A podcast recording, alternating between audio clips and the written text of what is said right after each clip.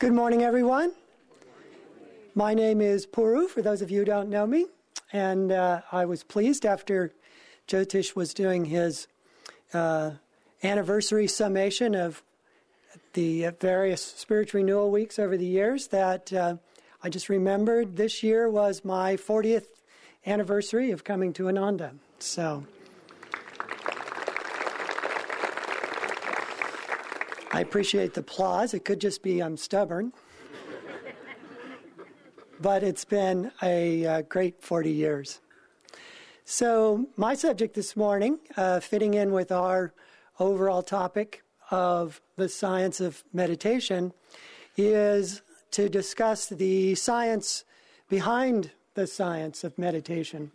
As Jyotish and Devi both mentioned yesterday, uh, in this path in particular, we're lucky that uh, because it was uh, given to us in modern times, uh, Yogananda and Sri Yukteswar were able to use the vernacular of science as we know it today to describe some of the uh, deeper aspects of our teachings. And uh, as Jyotish also alluded, we have a chapter in the autobiography, The Law of Miracles, in which Yogananda explores how the theory of relativity and the understanding of how the cosmos or the universe is formed uh, fits extremely well with the cosmological teachings of this path.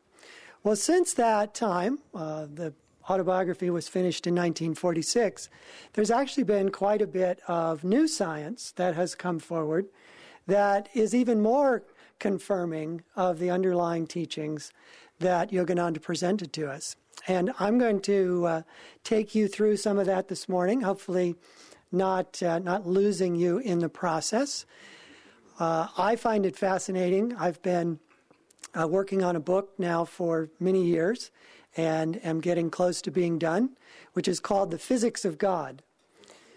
And it is exactly as Jyotish and Devi were alluding, it is a uh, description of how there is no conflict between science and religion. We're really talking about the same one reality, but coming to it from different disciplines and with different languages. Uh, the one, the language of science, the other, the language of religion but describing the same reality. So, where Yogananda sort of left off with the uh, concepts of relativity, which in that day were pretty mind blowing, since then, maybe uh, mid century, mid 20th century, a key discovery was made in the like 20s or 30s and gradually came to be understood by mid century that there's a lot more energy present in the universe than can be accounted for with the theory of relativity. Uh, if those of you who, who read these kind of books follow this, you know that there's a conflict between the mathematics of relativity and the mathematics of quantum theory. If you try to get the two of them to kind of merge around their borders, where they might uh, connect with each other, the mathematics doesn't work. And one of the fundamental reasons the mathematics doesn't work is that according to quantum physics, there's a huge amount of energy just in the warp and woof of the universe. There's energy in space. Uh, and space is by far and away our, our uh, largest amount of real estate in the universe. And yet it is filled with energy. They say that uh, oppositely charged virtual particles spring into being spontaneously and then annihilate each other on a steady basis in space. Uh, and this sort of seething activity of energy led some of the early uh, fathers of quantum physics to describe this underlying energy as quantum foam or perhaps a bit more poetically, Heisenberg referred to it as potentia with a capital P. And that out of this substrate of energy uh, rises the energy that eventually condenses into matter. So this uh, uh, difference between the two fundamental systems of physics has led to uh, decades of physicists trying to combine the two, trying to find where you can reconcile the laws of relativity with the laws of quantum physics. And one of those potential solutions, and the one that has perhaps been given the most attention, is string theory, uh, also known as M theory. And string theory posits that there are these infinitesimally small rings and strings of vibrating energy. They're as much smaller than the atom, than the atom is smaller than we are. So the atom is roughly a billion times smaller than us in our full size, and these rings and strings are a billion times smaller than that. They dovetail very neatly with how Yogananda described lifetrons. He said that electrons are supported by lifetrons, and in turn, are the uh, lifetrons are supported by thoughtrons. Again, using the vernacular of science to describe this uh, deep cosmological understanding that comes from the East. String theory has evolved uh, completely mathematically, but they were uh, having to do that because none of the energy that is the core of string theory's work is detectable by our instruments. It's not the electromagnetic energy that we're familiar with. It is at a wavelength that is super high compared to the wavelength of even the highest level of electromagnetic energy, which is gamma radiation. Uh, it's, it's literally a billion times smaller wavelength that they're positing is this substrate of matter. So, string theory has started to work with that, or not started, but has been working with that for some time. What does that, how can that um, apparent reality that quantum physics puts forward eventually mesh with matter? And what they came to from this starting point was that our physical universe is actually supported on a much, much vaster energy verse, which they rather disappointingly call the bulk. and the bulk is made of branes, and those branes are not these kind of brains, but they're like membranes. You know, take off the mem, and you're left with brane. These are like layers of uh, realms in this energy realm. And that the physical universe rests on or within this vastly larger energy verse, according to string theory. And that the physical universe can't exist without that energy verse supporting it. Starting to sound familiar? basically somewhere in the 20s or 30s, where uh, quantum physics went was in exploring the astral regions. They don't think of it that way, they don't talk about it that way, but they're basically talking about an undetectable substrate of energy that supports the physical universe. And it's unmeasurable, it's undetectable, and they have found their way to their picture of this cosmos through mathematics. But their conclusions are so similar to our teachings, it's uncanny. Um, let me read a passage from the AY that you're probably familiar with, but uh, it's, it's so perfect that I couldn't resist. This is Sri Yukteswar spe- uh, speaking to Yogananda in the, the uh, chapter from the AY, The Resurrection of Sri Yukteswar. And he says the astral universe, made of various subtle vibrations of light and color, is hundreds of times larger than the material cosmos. The entire physical creation hangs like a little solid basket under the huge luminous balloon of the astral sphere. Just as many physical suns and stars roam in space, so there are also countless astral, solar, and stellar systems.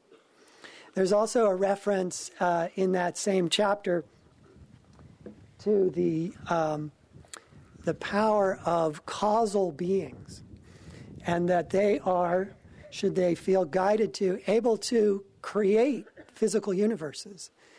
And they create those physical universes, should they choose to do so, out of that protean energy verse that has created our universe. And in fact, one of the many theories of physics these days is what's called the multiverse.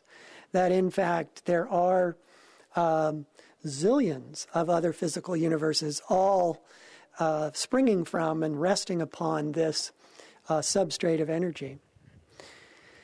This energy, however, is not out there and we're here. This energy interpenetrates every atom of the physical universe. It's very hard to visualize. It's sort of not visualizable because the way in which we visualize is three dimensional. So, in terms of how we normally visualize, they're, you know, they're bumping up against each other. They're, something is taking the place of something else. But in fact, because of the uh, super high frequency, the super tiny wavelength of these rings and strings, they are warp and woof of all of creation. They're warp and woof of our bodies. They exist everywhere and uh, in anywhere that we can think of in the physical universe. Perhaps most interesting is that these tiny rings and strings are continuously creating the physical universe. We tend to think, because of the Big Bang Theory, that it burst into being and then it has its own enduring reality. But in fact, if the energy verse were to wink out of existence, so would the physical universe. That you can't have the one without the other. And string theory is matching this concept with the idea of the holographic universe. I'm sure all of you have bumped into this term. But basically, what they discovered in many other ways is that there's not enough information contained in matter to account for its continued consistency. It's a strange idea, but there's nothing inherent to matter um, by itself that says it should form the way it does. And they're more and more coming to the conclusion that the information, the, the fundamental laws that make our physical matter come together the way it does, actually reside in the astral universe, in this energy verse, this bulk. And that the light energy, in combination with this information, which is basically what a hologram is. A hologram is the information. The holographic uh, projection is what comes from that information when light is shone through that hologram. And then you have a three dimensional seeming reality from a basically a flat piece of film. So, what string theorists are saying is that this high frequency energy realm is two dimensional, but the energy sort of shining through that template of the energy verse creates a three dimensional physical universe. Now, when we think of holograms, or holographic pro- uh, projections, if we think about them at all, they're, they're typically very sort of vague and fuzzy. You know, if any of you have been to uh, Disneyland or Disney World and you go on one of their rides, you're likely to see a hologram, and it's very sort of spectral and ghost like. But that's because its resolution is very, very low, where the resolution of our universe is as tiny as the subatomic particles of every atom. So it's an ultra high resolution hologram that is our universe. Now, this is all fun and fascinating. More personal is that we are holographic projections. What we think of as our body is, in fact, a continuously projected image from our personal information template, which in our teachings is our astral body, that is constantly creating the image of our body in accordance with the, the uh, original template we started our life with, and then whatever we added to that template for better or for worse. And that that is what looks back at you from the mirror in the morning is that continuously created holographic projection known as your body. Another uh, emerging area which combines these two um, uh, fundamental understanding of the universe, this holographic and the, the, the string theory, is uh, called quantum biology.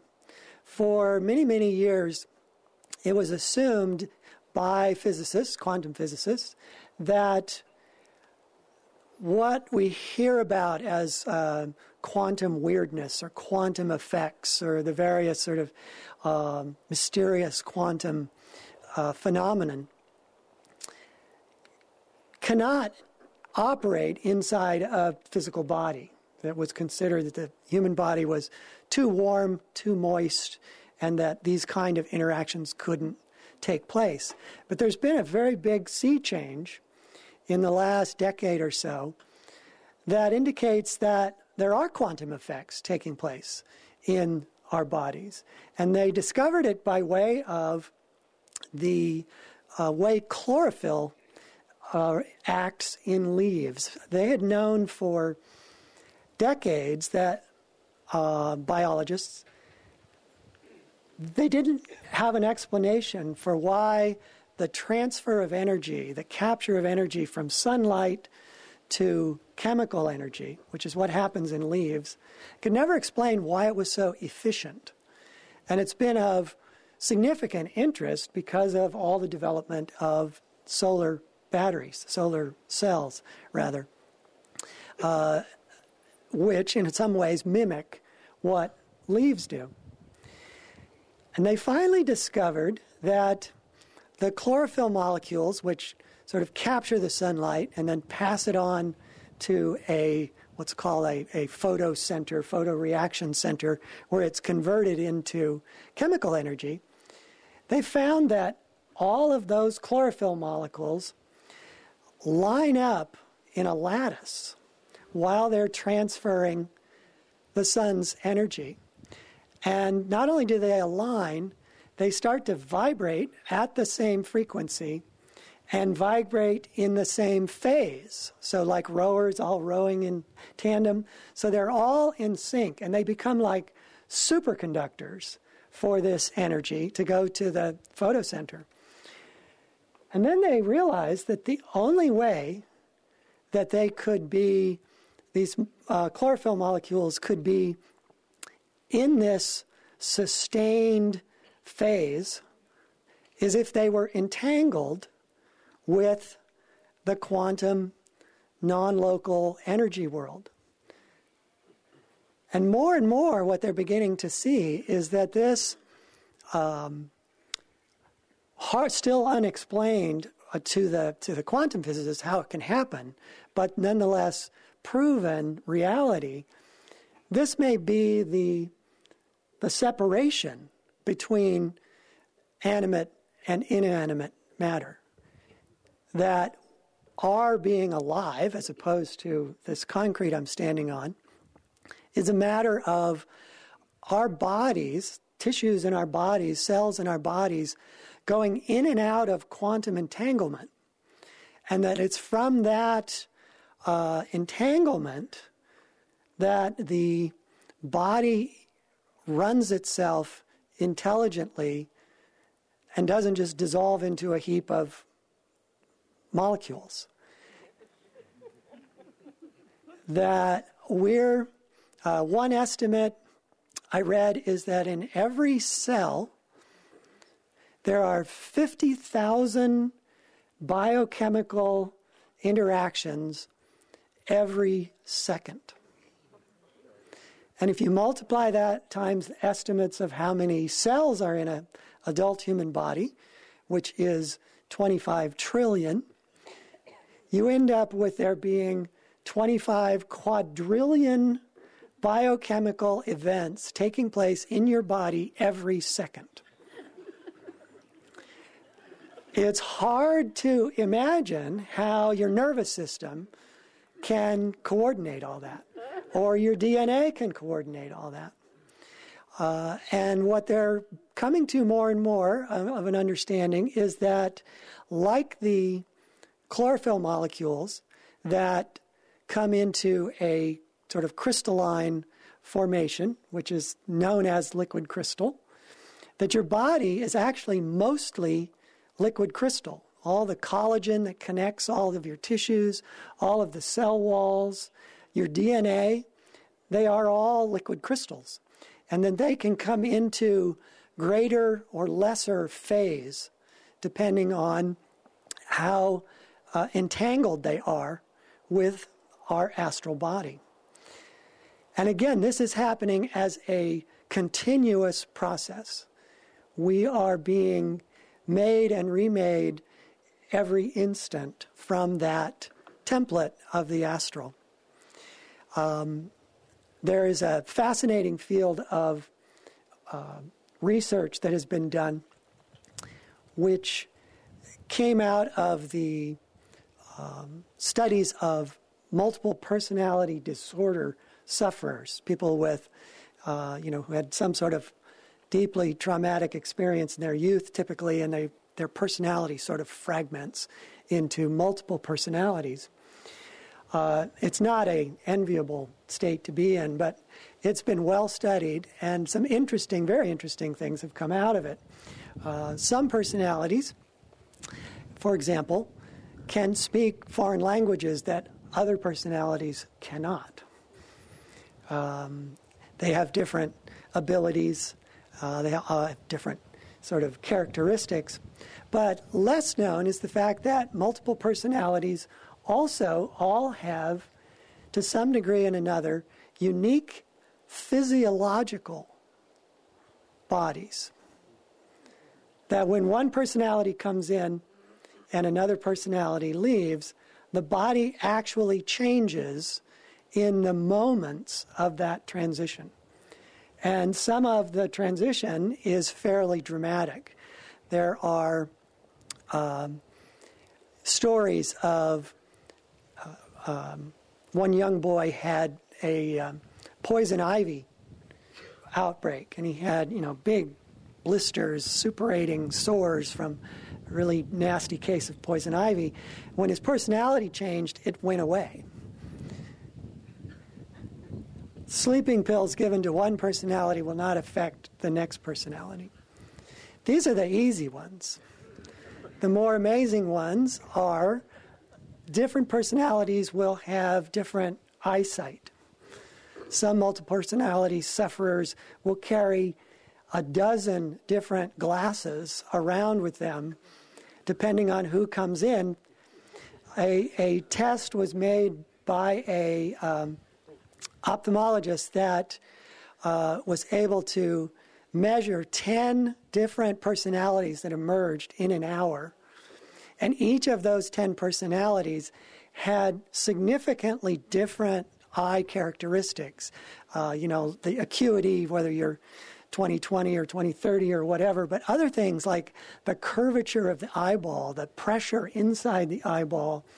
These are not things that an ordinary person moves through in a day or a month or a lifetime. These are different bodies, basically, with different eyeballs. Some of them have different colored irises. And it all happens in an instant.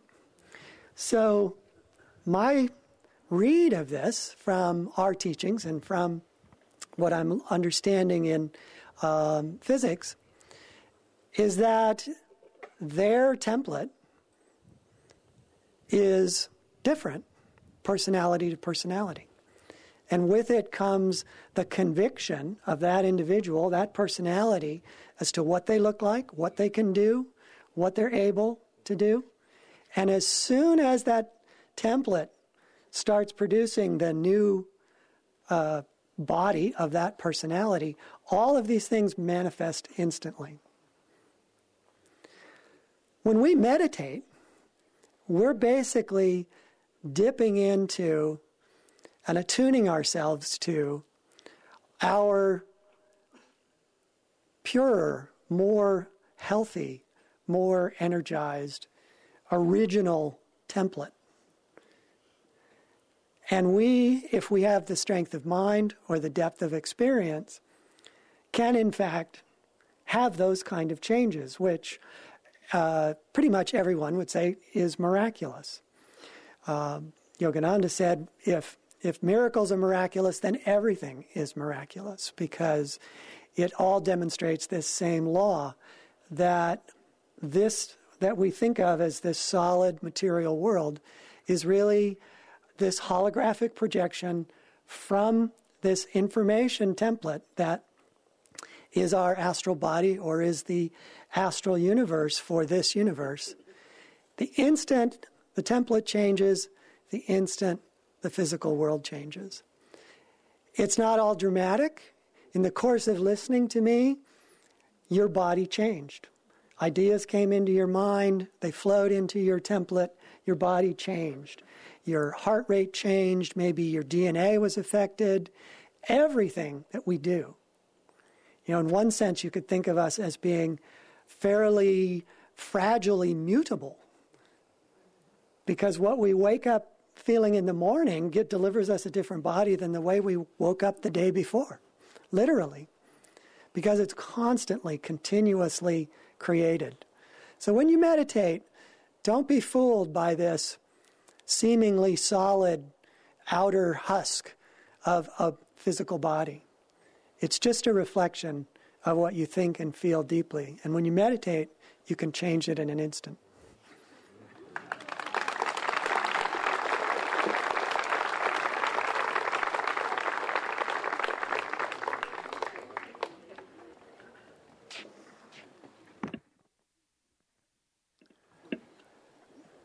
Before we come thudding back down to earth in this mundane world, I'd like to offer you a, like to offer a little fundraising opportunity here for any of you who'd like to invest in some real estate. I have some space for sale.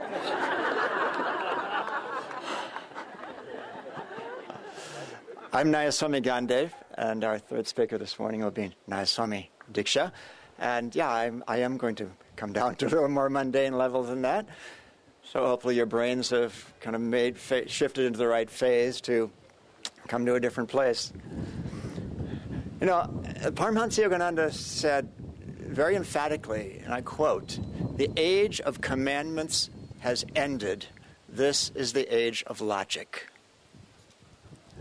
And you know, like logic is the essential instrument of science. So when he came to this country and emphasized science of yoga, scientific techniques. It wasn't just a PR move on his on his part. He was he was speaking a language that is not was not only the language of a geographical place, but of a a place and time of the Dwapara Yuga, where we are now. And logic is not the not the most advanced way of knowing, not the most advanced way of coming to some clu- conclusions but it is something that was less apparent in the early age, and it's not kind of emerging, just as the idea of energy is emerging now.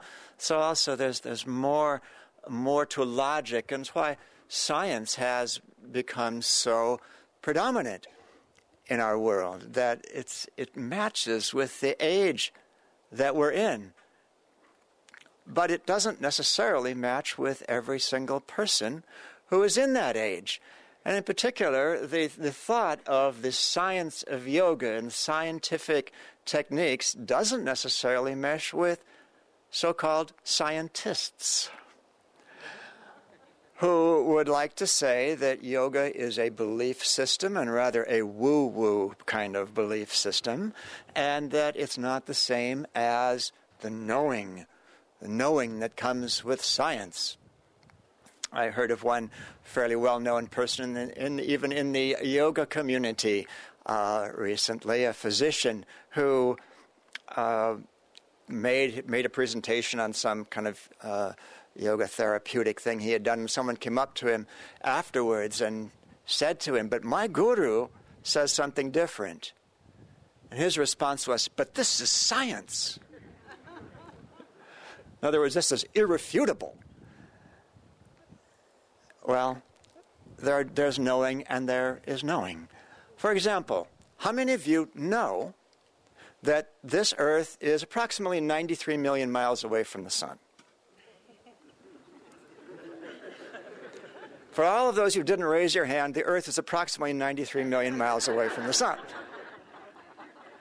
But for those you who did raise your hand, some of you are hesitating wondering what kind of knowing I was talking about here for those who did raise your hand, how many of you made the actual measurements and calculations? I don't see any hands. You had a scientist do it for you, and you believed him. Right? Most of what passes for science is simply something that got a, was done by a small number of people and was approved by a slightly larger number of people and is simply coming into common belief that it's true. And that's not to say it's not true. Not at all.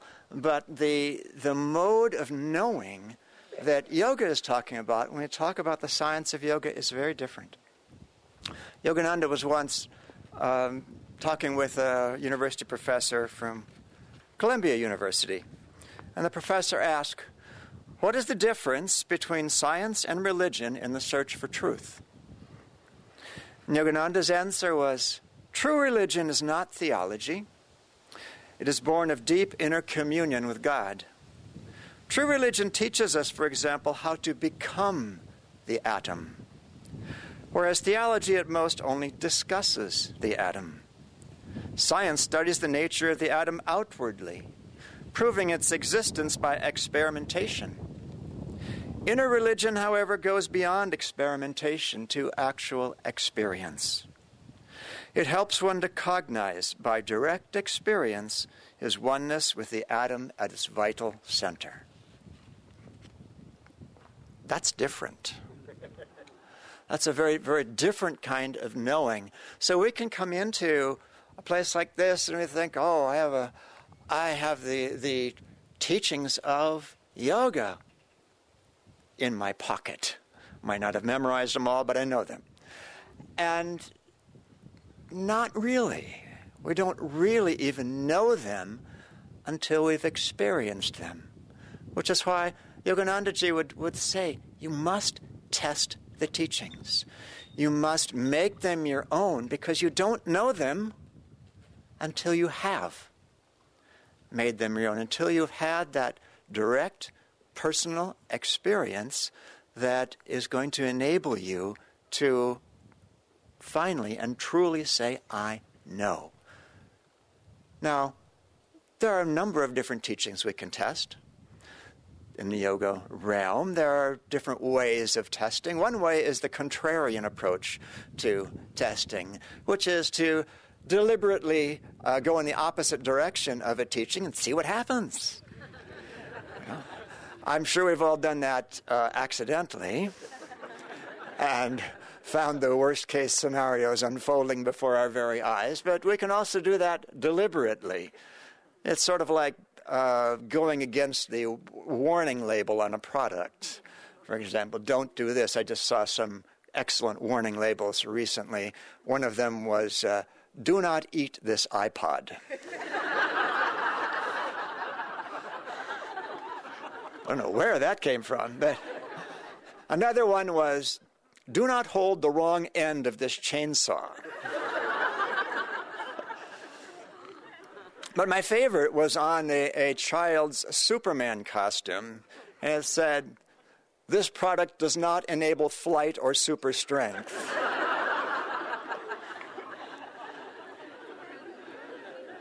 Well, there are, there are warning labels on yoga teaching sometimes too, and I'll raise my hand as someone who disobeyed the warning label uh, intentionally at one time, and this was this was the first time after I received Kriya Yoga initiation that uh, I had I was really ill, and I had a pretty high fever.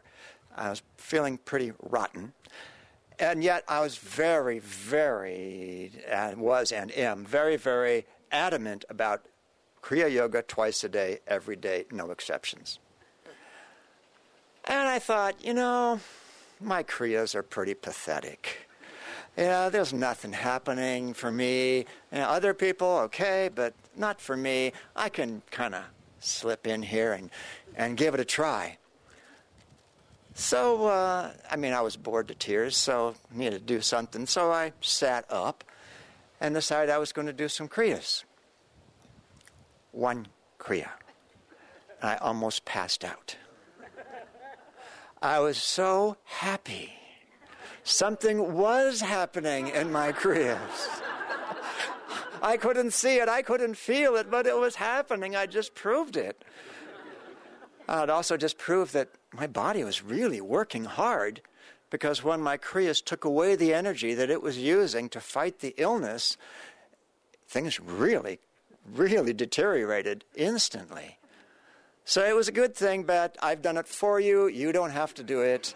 Uh, it if, if it can happen with my Kriyas, it can certainly happen with your Kriyas. And so the contrarian approach is one way to test the teachings. Another way to test it is through simply direct testing of some some statement in the teachings that you're trying to sort of come to grips with and I'd like to test that with you this morning. Very simple thing, just the concept of relaxation. Okay? No problem. Uh, the only problem is that you're going to have to get up to do this. So, everybody stand, please. All of you out on the internet, stand, please. So, we are going to do the first phase of a very simple yoga posture we're going to do the first phase of the chair pose, Utkatasana, and we're going to hold it for a little while, and I'm going to talk to you. So, with the palms forward, let's inhale up on the balls of the feet, hold the breath, and settle into a nice crouching position. Uh, a little deeper for a lot of you, and let the breath resume. Just breathe naturally and keep holding it for a while.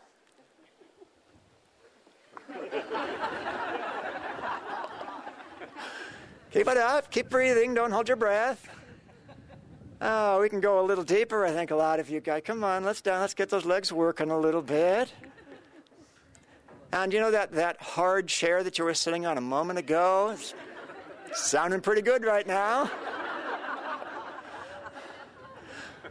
Okay, let's come back and relax.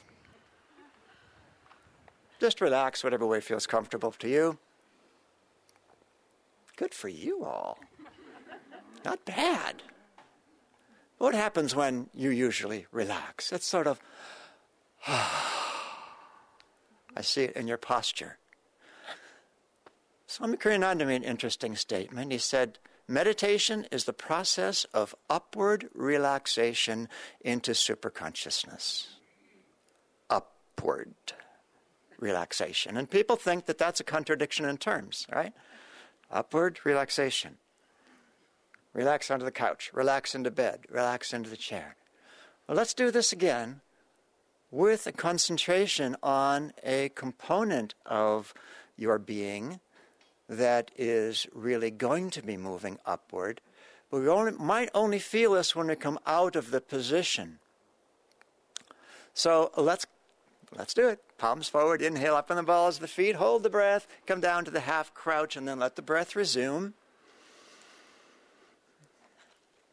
A little deeper. New York City, come on. Just breathe. Go until the legs are really feeling joy.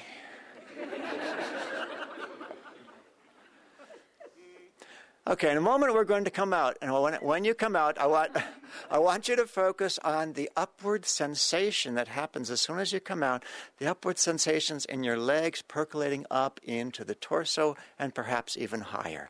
Okay, let's inhale up and relax to the standing position. Close your eyes and tune into that rising sensation in the legs that continues up into your torso, perhaps higher is the relaxation sensation. That's all that's happening is energy that was employed in keeping you in that rather uncomfortable position has been released and it's going back home.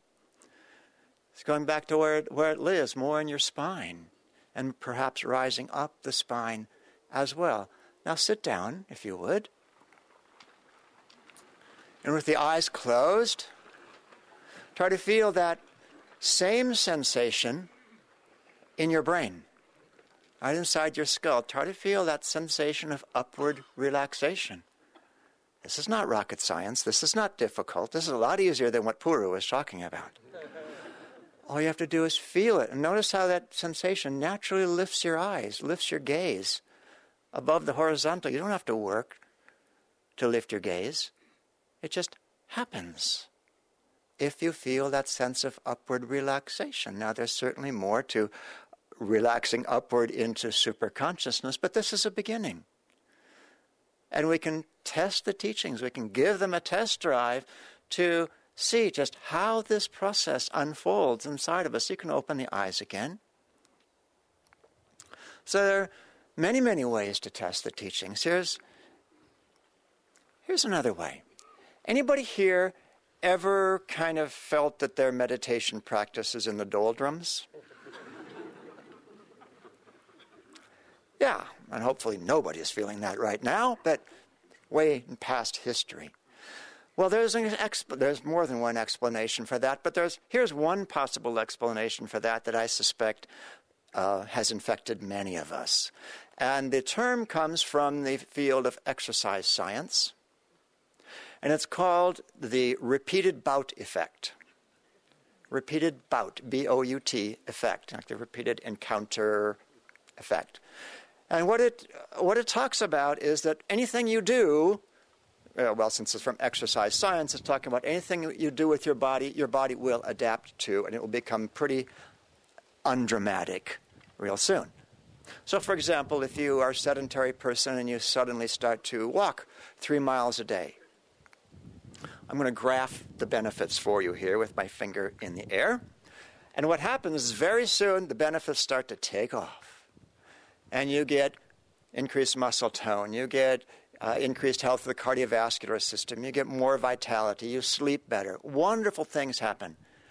But if you keep walking day after day, three miles, same pace, here's the graph of your benefits. They started out really good and they flatten out. And after a while, you don't even notice benefits anymore. And the reason that you're not noticing benefits anymore is that there aren't benefits anymore. You still get the benefits you started out with, but you don't get any more benefits because your body has adapted. Your body has adapted. And so, the only way you're going to get more benefits is either walk farther or walk faster. What it amounts to is putting more energy into what you're doing. And sadly, the same is true of meditation that we can get into that same graph. We start, we go from half an hour a day meditation up to an hour med- day meditation, and the, the graph takes off. And we are feeling the effects of meditation further into our day. We're better able to stay centered, better able not to react to the things that happen to us. The graph goes up very nicely. But if we stay at an hour with the same level of intensity, it flattens out, and after a while, you don't notice any additional benefits for the simple reason that you're not getting any additional benefits. Because what you're trying to do is rise to a higher level of consciousness. And one inconvenient fact of higher levels of consciousness is that they're associated with higher levels of energy needed to get to those higher levels of consciousness. There's a popular book out in the world of career building and business. It's called What Got You Here Won't Get You There. And it's a great title because it applies to so many things, not just careers, not just exercise, but meditation. What got us to this point in our practice is not going to get us to the next level we'd like to go to. We need to bring something more into the equation and to think of how are we going to bring something more into the equation? How are we going to make that jump to where we want to go? Well, the a few years ago, the English cycling team came up with a clue on this. The coach decided that he would try to help their cycling team improve in as many ways as possible, just 1% in each way. So, not only the aerodynamics of cycle and rider and the weight, but and the training regime, but nutrition, which massage gels worked the best, which pillows led to the best sleep, and then once they found that out, they took the pillows on the road with them wherever they went. The idea was to win the Tour de France, which in England had never done, and they gave themselves five years to do that, and they won it in three, and continued to dominate the cycling world thereafter until the idea got around a little bit that maybe there's other things besides bicycles and training regimes. But we can do this in our, in our meditation practice as well. It's not difficult. Look for the little 1% improvements that we can make, or maybe more than that. You know, Diksha and I just finished Ananda's first ever 100% online meditation teacher training program, which way surpassed my expectations, and I expected a lot uh, from the program. But one of the things I was reminded of, as I've been reminded of periodically, and just talking about meditation uh, with people over the years, that there is a significant difference between awareness of the breath and concentration on the breath. You can be here listening to me, watching whatever there is to watch out there as you listen to me, being aware of your breath, mentally repeating Hong Sau, are you practicing Hong Sau? No, you're not. Because Hong Sau requires concentration on the breath, not awareness of the breath. And what's concentration? It's removing your mind from all objects of distraction and putting it on a single object of attention. And that object is the breath. As long as we're aware of other things, we're hopefully moving toward Hong Sau practice, but we're not there yet. So to make a 1% improvement of that, maybe we're not all the way to we're just so engaged with the breath that we think we are the breath, which is a great place to go with Hong Sau practice. But if you're not there yet, at least to move in that direction or to improve your breathing. I mean, how many of us work on our breathing, making it freer, smoother, more natural? We had a last spring. We had a, a weekend workshop here, at Pranayama Clinic for Kriya and one of the things we did during that workshop was to work on freeing up the breath, freeing up just the physical breath. And the results were not 1% improvements in anything. They were like 5, 10, huge improvements because people not only were able to breathe more easily, they were able to feel the flow of the astral breath more easily through a greater length of their spine instead of just isolated parts of the spine. We're going to have this workshop again next winter, by the way, for any meditators. But the little improvements we can make that can add up to big improvements. Relaxation. How much are you putting? Bring relaxation into your practice, especially upward relaxation.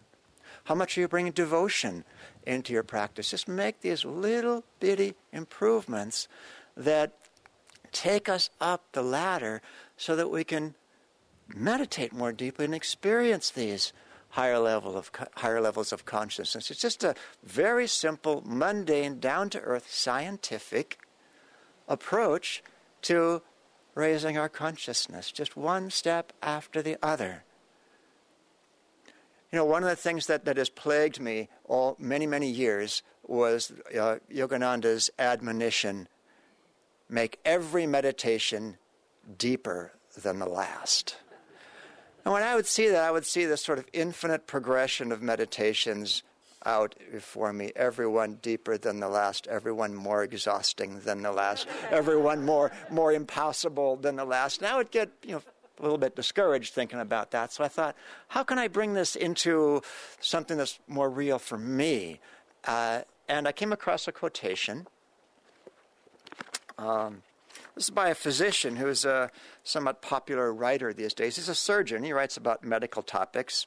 An interesting thought. Said, regardless of what one ultimately does in medicine, or outside of medicine for that matter, one should be a scientist in this world. In the simplest terms, this means one should count something. It doesn't really matter what you count. You don't need a research grant.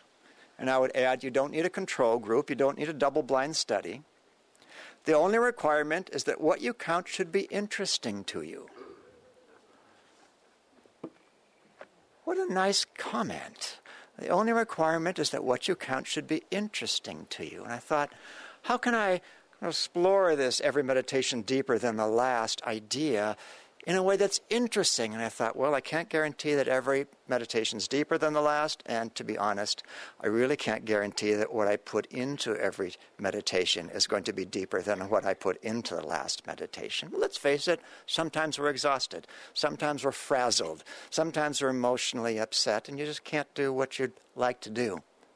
But I thought, here's something I can do, and I can count. And it's kind of interesting. I'm going to count how many meditations in a row I can do where at the end of the meditation I can honestly say, I gave it my best. That's all. I gave it my best. I'm not going to tell you how, how long my string has gotten, but it's uh, not as long as I imagined it would be, but getting longer, getting longer, but it's just this little process of, of trying to apply this logic, if it's in the air in this age, in Dwapara Yuga, of scientific inquiry, of testing and testing the teachings. Where can we, where can we go with whatever resources we have? If we haven't developed that magnificent intuition that the, that the masters have, we're working on it, but in the meanwhile, use the other tools that we have so that we can begin to burrow out of this of belief, which belief is a great thing. It's it motivates us. It it uh, shows us directions to move in, but it's not the same as knowing.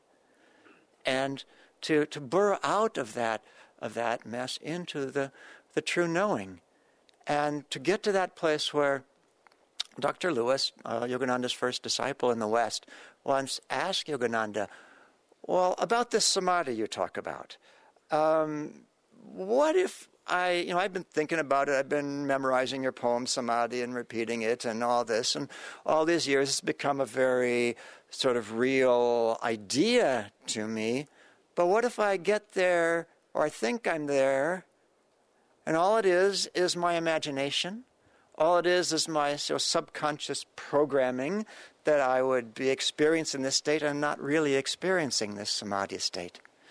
And Yogananda's answer was, when you get there, you'll know, and you'll know that you know. And that's all we're trying to do is to know that we know through our own direct experience, not through belief, not through other people telling us, but by just testing the teachings and finding our own way to the truth.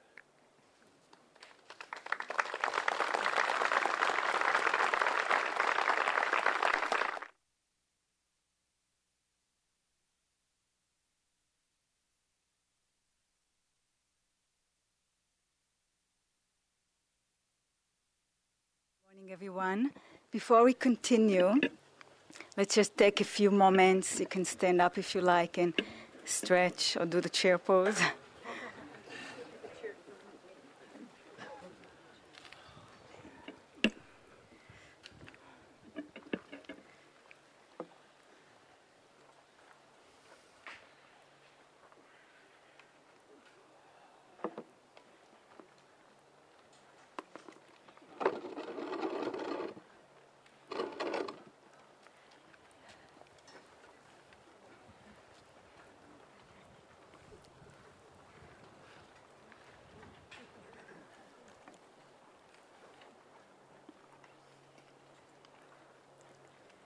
Well, after hearing these two inspiring talks, the cosmic and the individual science of meditation, I will be talking about devotion to balance mind and heart.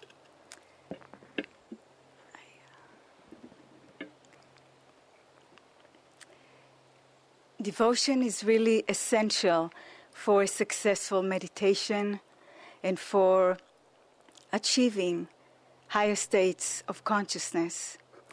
In meditation, it's not enough to quiet the mind.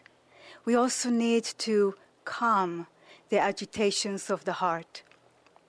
When the heart is calm, when the energy is directed upward to the spiritual eye, between the eyebrows, then the mind becomes still because there are no agitated feelings to disturb it. Devotion is not just a nice feeling, a warm, kind sentiment. Devotion is a hunger for truth. It's a deep yearning to know God. It's a deep commitment and self offering of all one's energies to God. Devotion originates in the heart, but also delusion originates in the heart. What keep us bound to delusion are desires, likes and dislikes, attachments.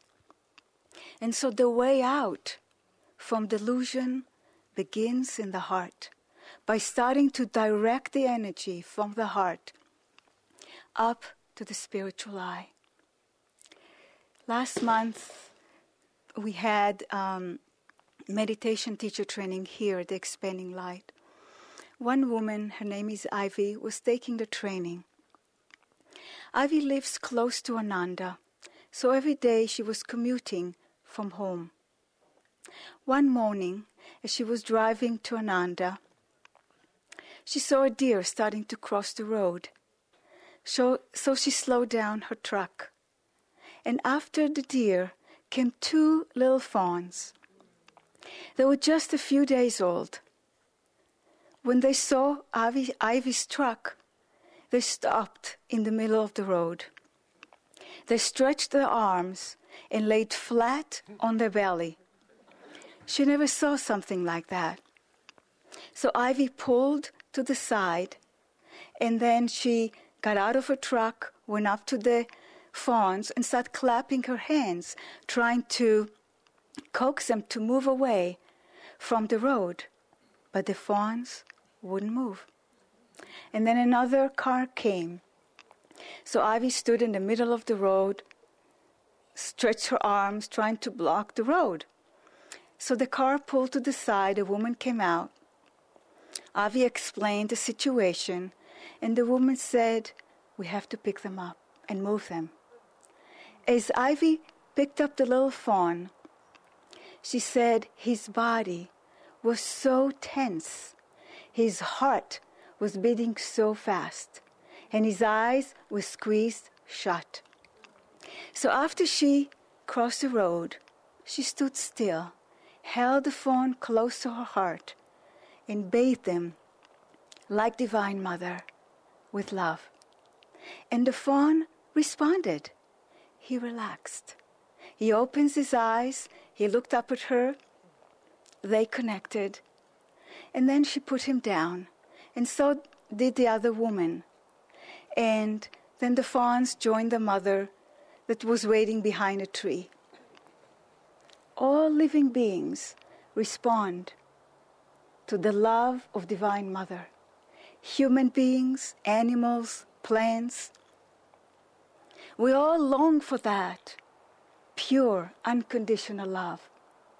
As human beings, we have the potential to love like Divine Mother. But there are veils that preventing us from expressing it.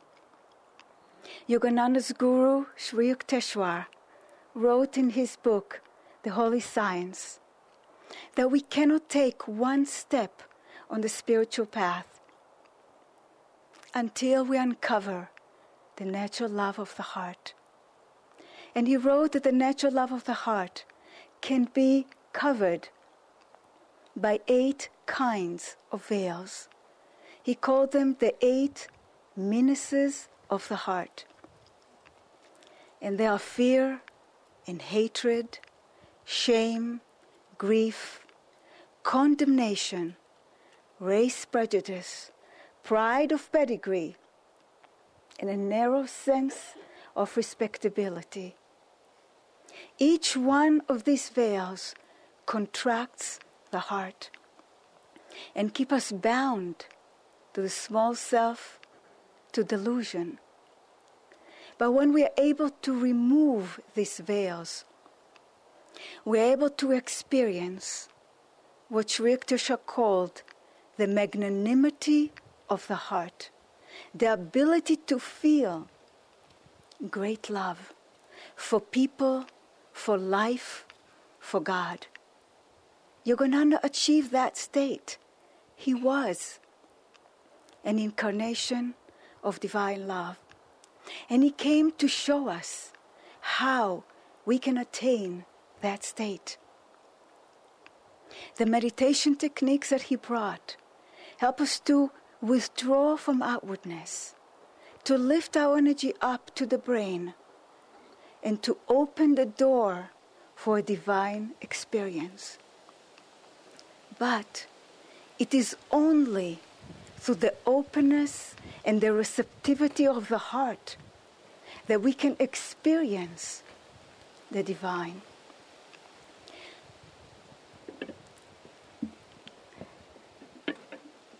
Yogananda said, Nobody. Thank you. Okay, that's it. Thank you. Yogananda said, No one, nobody can give you the desire for God, not even science.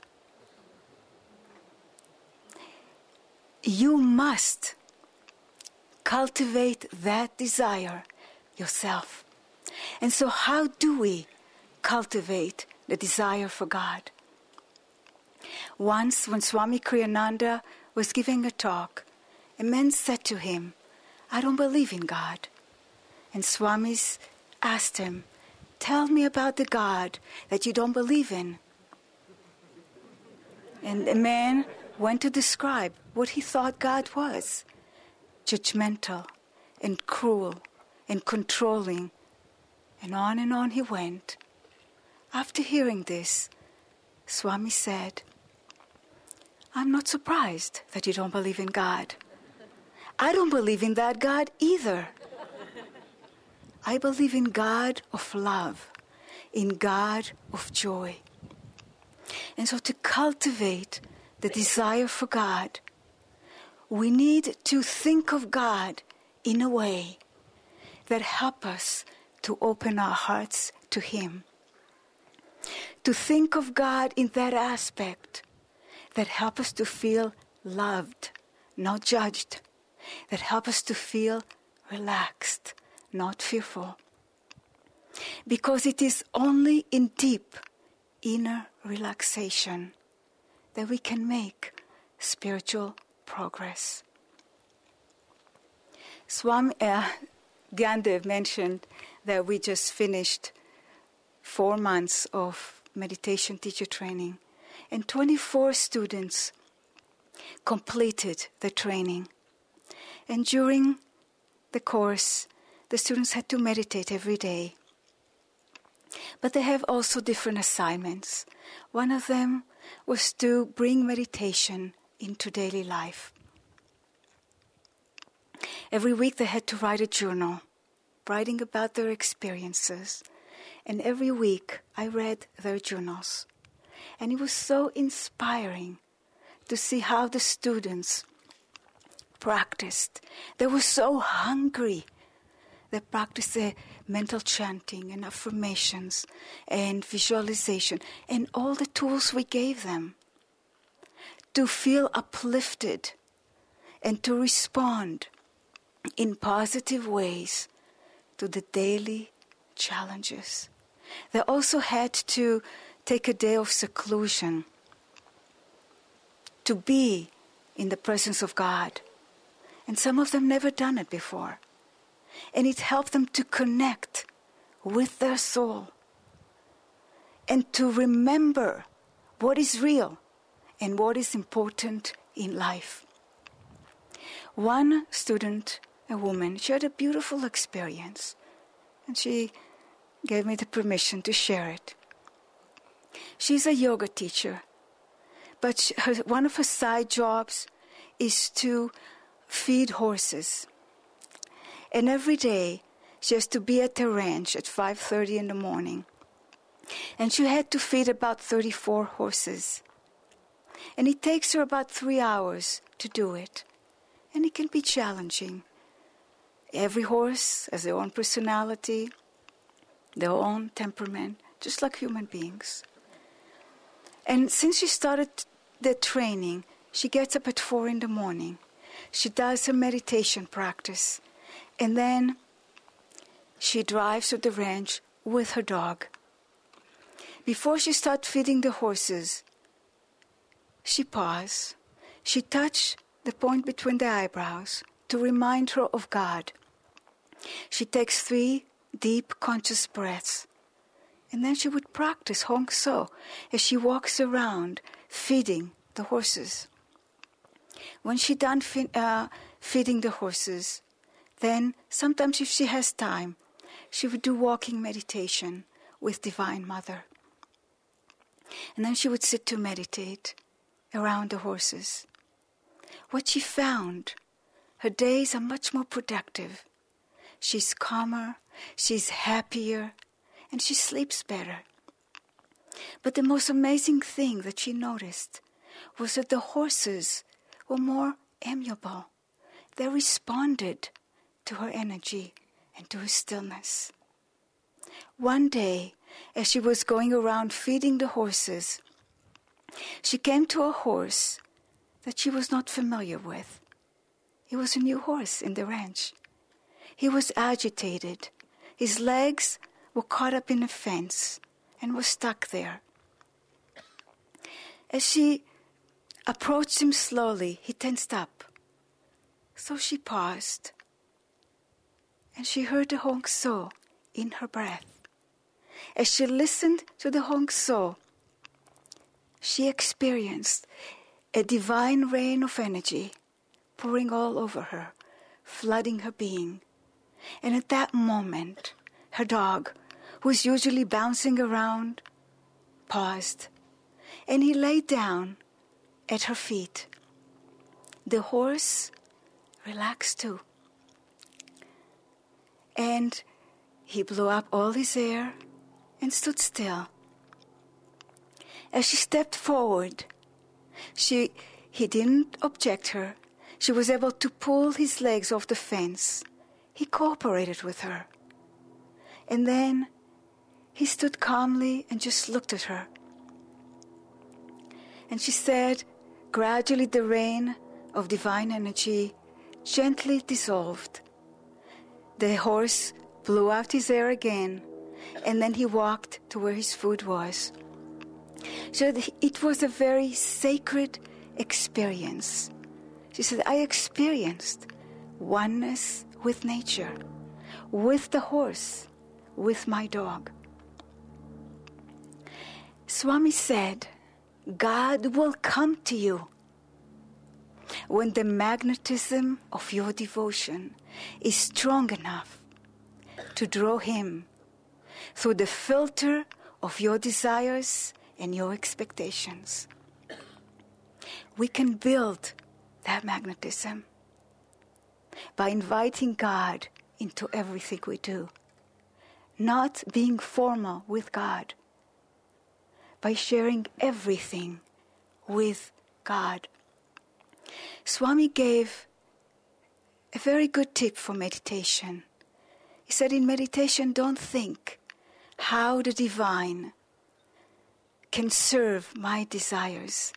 Instead, think how can I offer myself more perfectly to God? Some years ago, there was a very inspiring satsang in the community with Devi and Jyotish.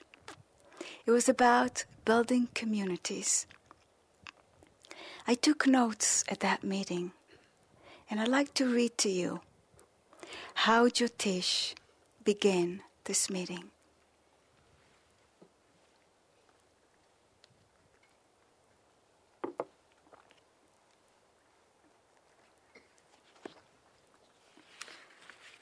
This was in September of 2002.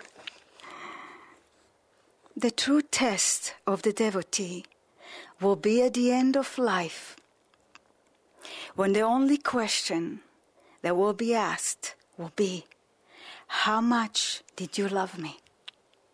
How much did you offer back to me the source of everything that you have? One of these lifetimes, our answer is going to be I loved you with everything I had, and I gave you everything that I thought I possessed. It was all yours, and I did not want any of it, and I never want any of it again. I want to remain in the consciousness that it was always yours, is always yours and always shall be. And I am nothing but an expression of Thee alone.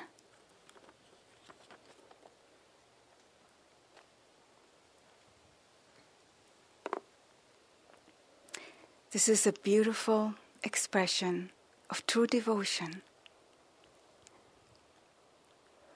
When we attune ourselves with Yogananda,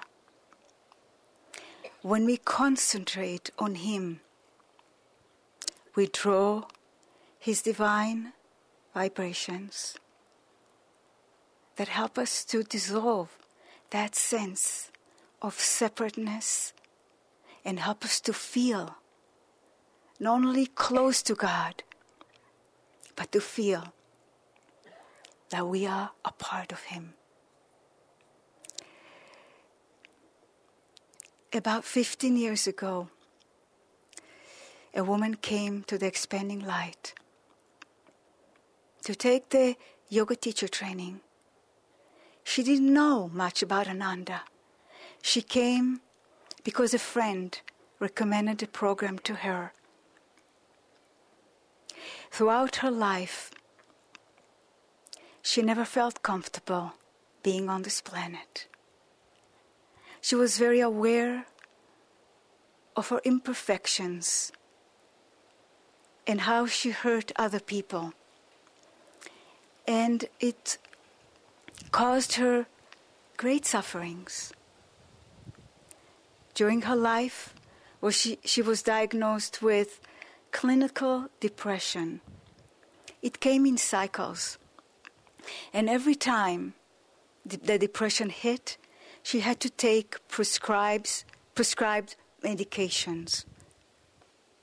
And so she started to practice yoga and meditation, hoping that it will help her.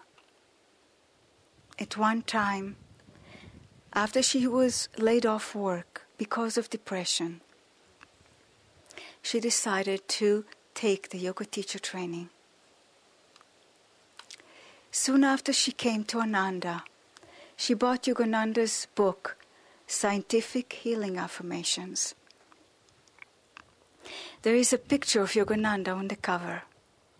She put the book on her nightstand and she saw it morning and evening. And she was very drawn to that picture. After two weeks into the program, she decided that she needed to get a real photo of Yogananda. And so one afternoon, she walked to the Crystal Hermitage boutique. On the way, she got lost.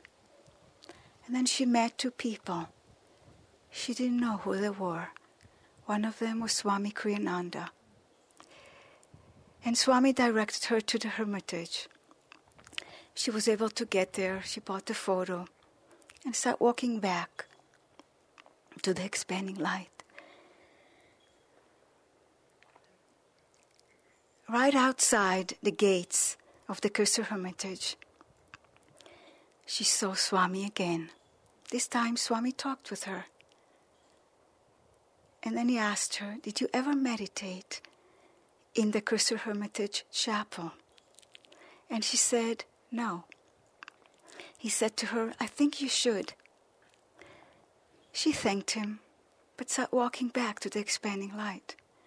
And Swami said, I really think you should meditate there now. So, to be polite, she turned around, went back to the hermitage. She entered the chapel. There was no one there. She sat down to meditate, and after 10 minutes, she felt a finger touching her heart from the inside, and she knew it was Yogananda. Then she was lifted into the light and was flooded with the knowledge that it's okay for her to be on this planet. It didn't come to her in words, it came as a feeling, a feeling that conveyed to her that she doesn't need to justify her existence, that she can be who she is. At that moment, a dark cloud lifted off her heart, and the cycles of heavy depression were gone, never to come back. Later, she became a disciple of Yogananda. Recently, I received a card from her. She's happy. She meditates every day. She's very grateful for Swami's advice and for Master's healing that happened 15 years ago.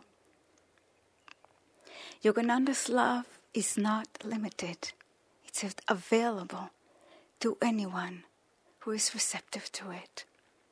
Yogananda said, To those who think me near, I will be near. And I like to end by reading one of Yogananda's poems, a poem that I feel conveys his love and his care for his devotees and for anyone who is receptive to it. This poem is from Yogananda's book, Songs of the Soul, and the poem is called When I Take the Vow of Silence.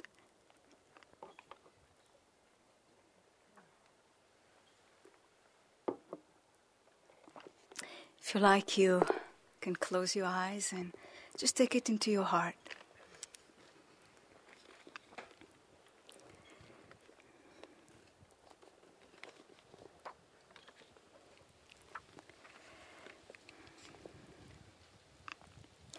When I take the vow of silence, to remain in locked with my beloved, in the arms of his everywhereness, I shall be busy listening to his symphony of creation's bliss songs and beholding hidden wondrous visions. Yet I shall not be oblivious to you all, of you all. I shall mutely watch you walking over me in the fresh grass blades and seeing me in my living leafy presences. I shall behold you with mothering tenderness. Through every crimson blossom, that wears a blush of love to bring you delight. I shall caress you with the enfolding breeze to relieve your worries and fears and enwrap you in sun warmth. When the chill of delusive loneliness strays into your heart, when you gaze at the ocean, you will be looking right at me, united with my beloved on the altar of the horizon, sky canopied with silver rays over the azure wavy hazy sanctuary. I shall not speak except through your reason, nor scold except through your conscience. I'll persuade only through your love and your heart's longing to seek the beloved only. I shall tempt you, but with a sole temptation to enjoy the beloved's love alone. Forget me if you will, but not my beloved. Remembering him, you cannot forget me.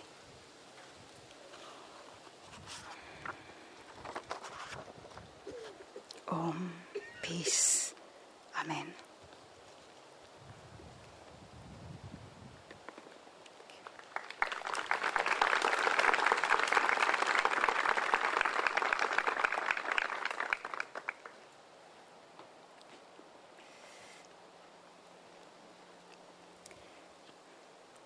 We'd like to end our morning together by sending Yogananda's vibrations of love to this whole world.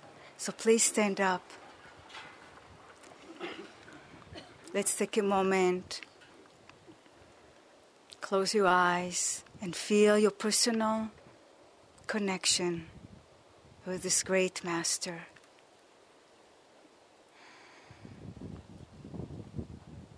Now let's rub our hands together and share three ohms, three vibrations of love with the whole world.